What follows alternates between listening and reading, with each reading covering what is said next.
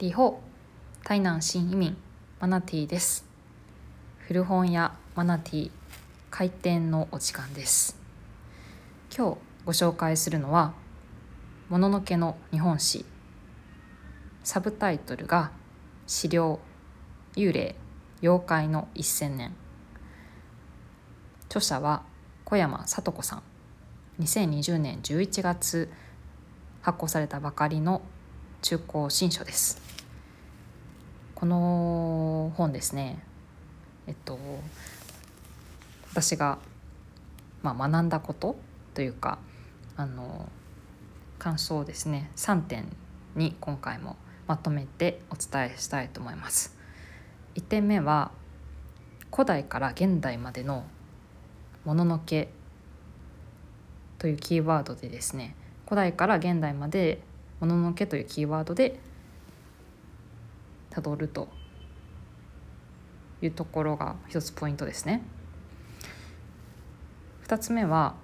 interesting な面白おかしさありきり。3点目は西洋文化需要語のもののけ。まあこの3点でですね、えー、それぞれお話ししていこうと思います。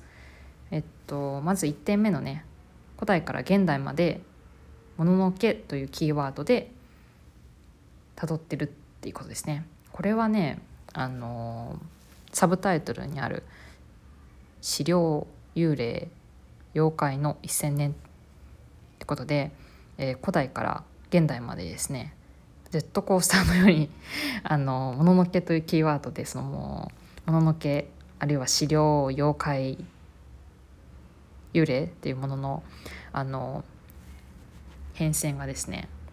たどれるっていうのが面白いですね。あの特にですね多分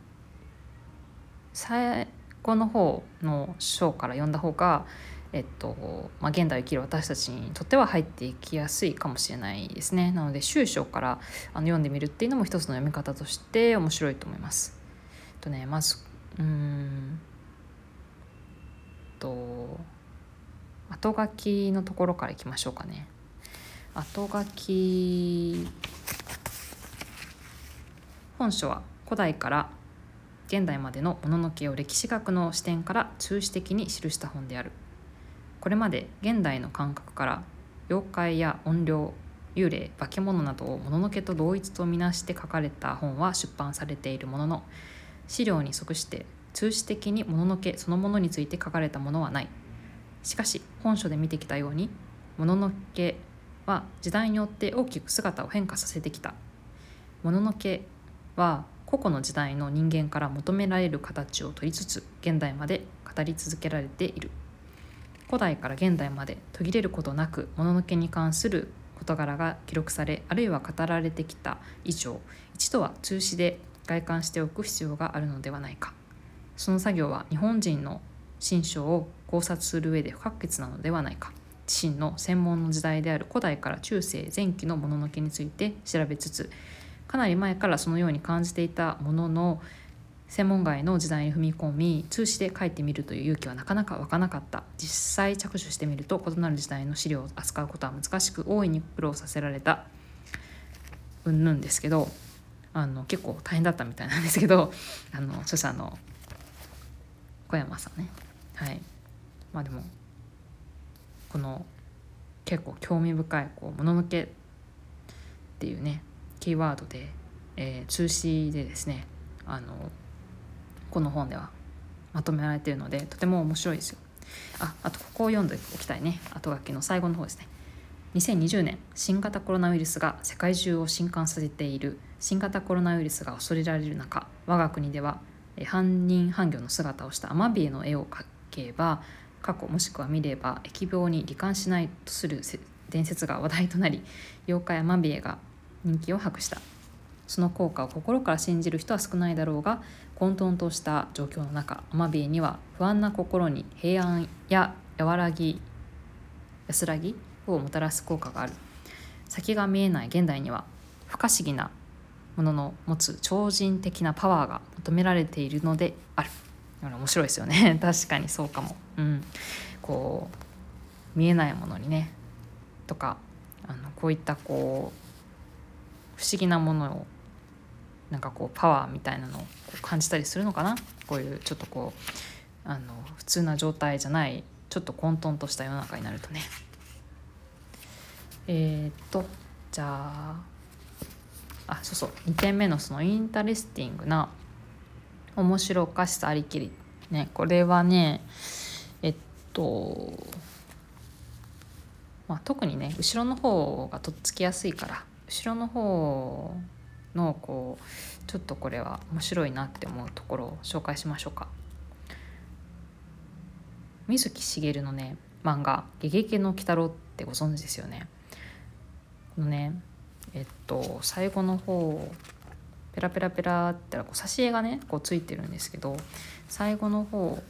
235ページにあの水木しげるの、えっと、漫画「鬼太郎」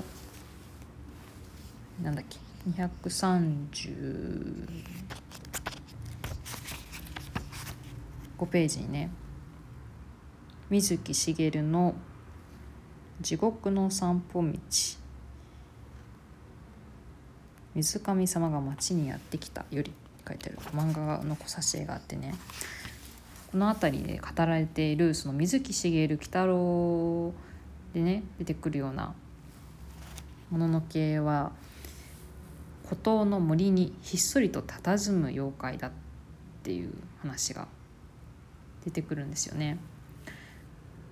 あと「もののけ姫」についても終章でちょっと出てくるんですけど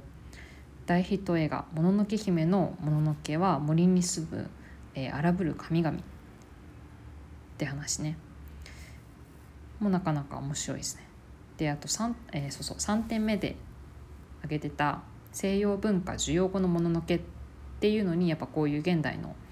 あのもののけっていうのは西洋文化に影響されていると。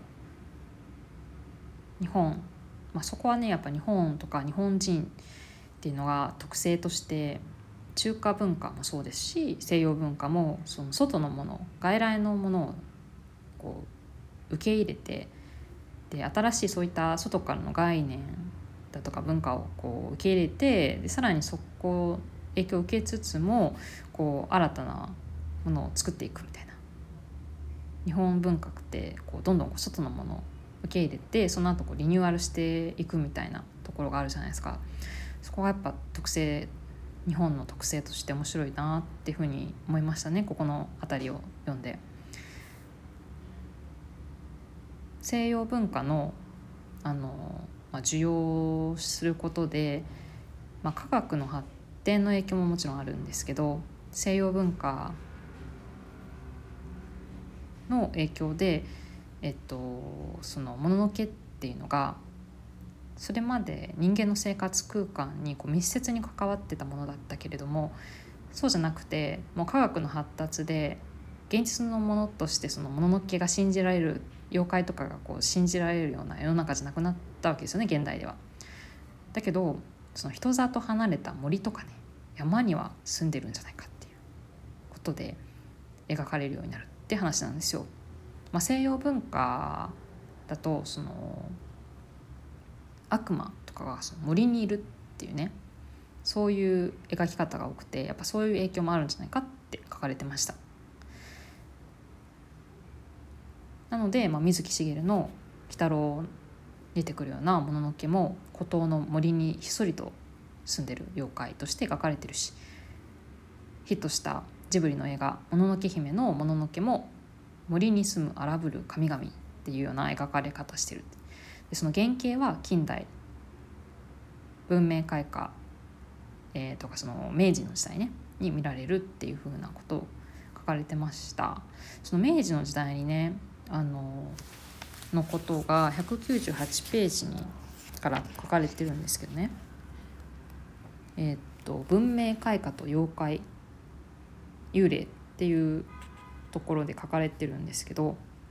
明治8年5月13日発行の日刊誌「あけぼの」には文明開化を意識した上でタヌキの引っ越しについての話が掲載されている「あけぼの」は文明開化などの政策を国民に周知徹底する目的のもと木戸孝允の出資によって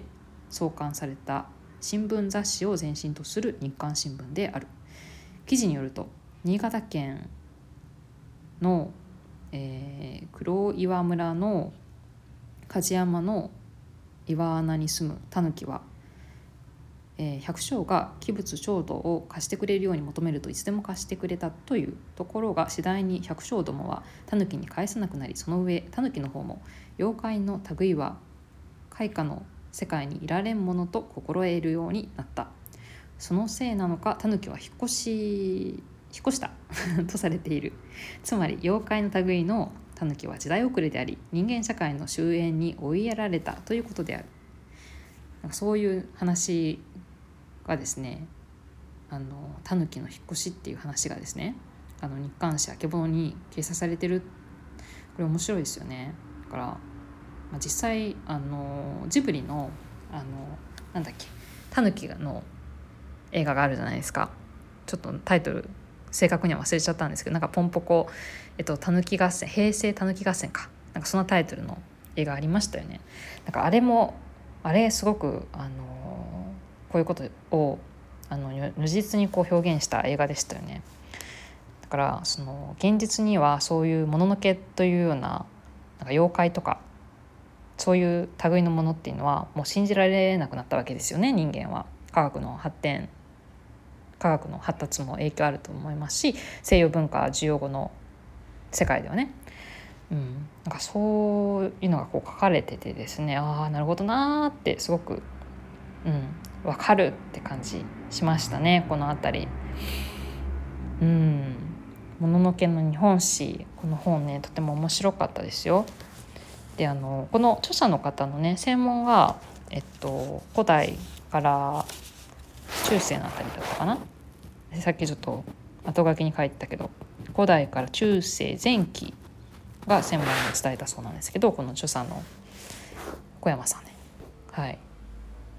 なので結構その古代から中世のこともすごく書かれてて、えっと、そのもののけって呼ばれてたものが何なのかもともと何なのかってこととその中国からの影響もあったりしてとか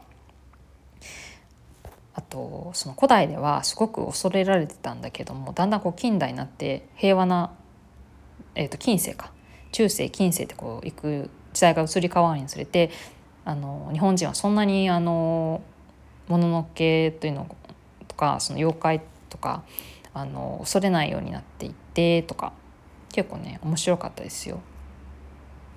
はい。もののけの日本史資料妖怪幽霊資料幽霊妖怪の1,000年もののけの日本史という中高新書を読みましたのでご紹介しました。うん。なんかねいろんなのがあのちょっといくつかこう印象が残っていることがありますね。松尾芭蕉のね話とかあとあれあれ。赤童子とかね赤童子の話とかちょっと印象に残ったこともいくつかあったんですけど囲碁すごろく将棋ともののけの話とかね、うん、あの興味ある方是非読んでみてください。では閉店のお時間です。古本屋マナティにお越しくださってありがとうございました。また次回お会いしましょう。再会。